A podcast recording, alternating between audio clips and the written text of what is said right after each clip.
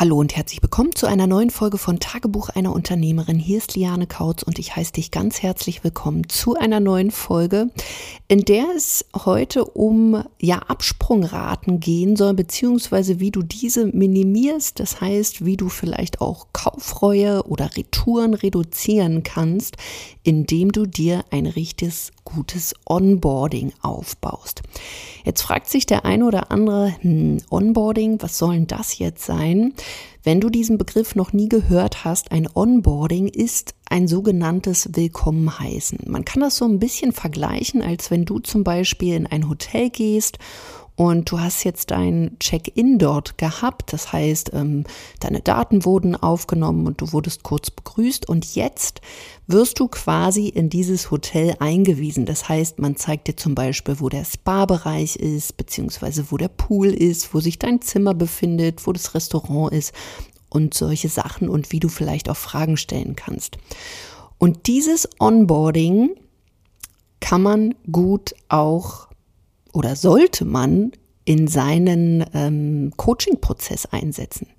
Und egal, ob du jetzt digital arbeitest oder auch noch offline, das ist etwas, was wirklich super ist, wenn du zum einen, wie gesagt, ja, Kaufreue minimieren möchtest, wenn du Absprungraten minimieren möchtest und wenn du vor allen Dingen auch möchtest, dass sich deine Teilnehmer deiner Coachings, deiner Beratung gesehen fühlen und du viel besser mit denen zusammenarbeiten kannst.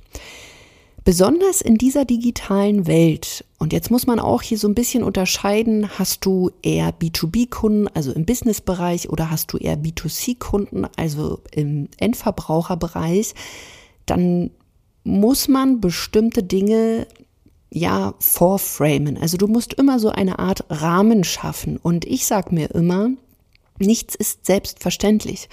Und im Zuge der Digitalisierung denken aber einige, dass das alles so selbstverständlich ist. Und für mich ist es mittlerweile selbstverständlich, wenn ich zum Beispiel von einer Coaching-Session spreche, von einem Zoom-Call, von einem Mitgliederbereich, von was es da nicht alles gibt, was das alles beinhaltet.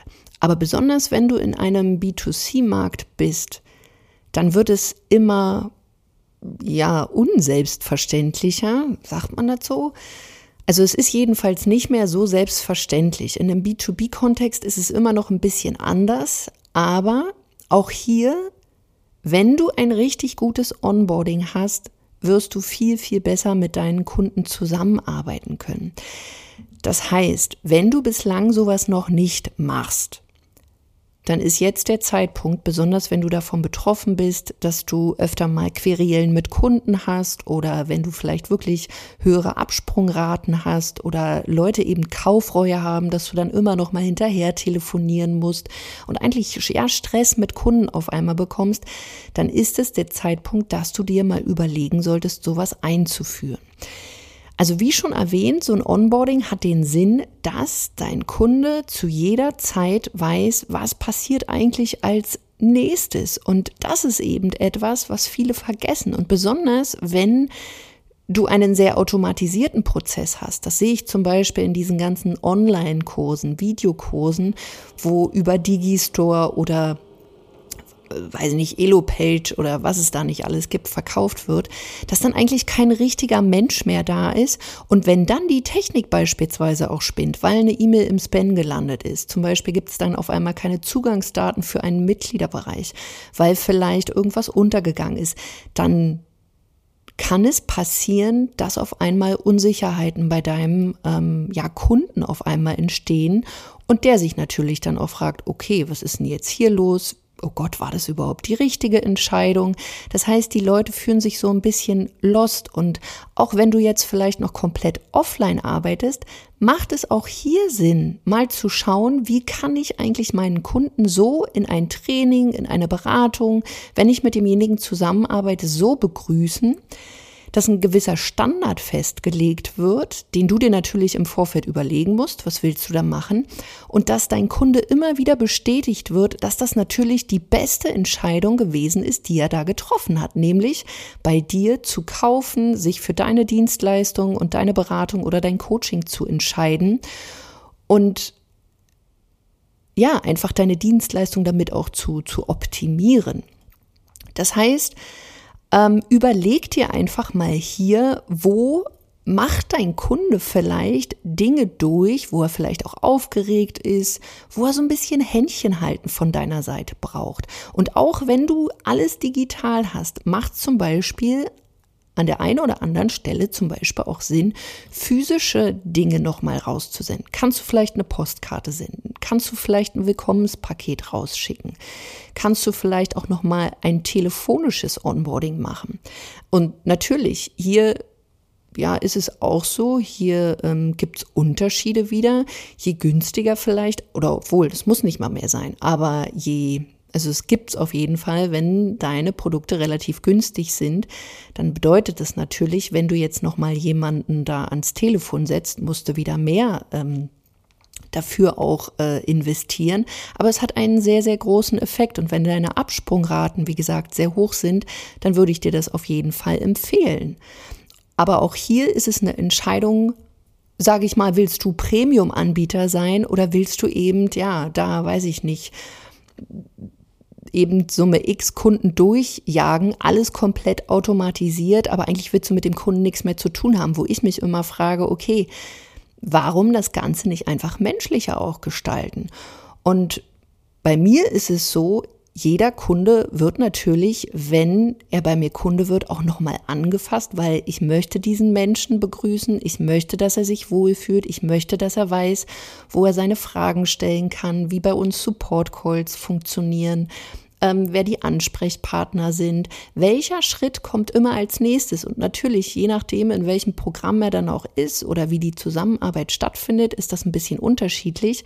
Aber das wird bei vielen Dienstleistungen einfach vergessen. Da werden viel zu viele Dinge vorausgesetzt und dann ist eben das Geschrei groß, wenn es dann heißt, Mensch, ich habe hier irgendwie Leute, die wieder aus dem Training raus wollen, also sprich diese typische Kaufreue, wo dann auf einmal, ja weiß ich nicht, der Hund ist krank geworden, die Oma ist gestorben, wir müssen das Ganze jetzt vielleicht doch nochmal mit dem Hamster besprechen.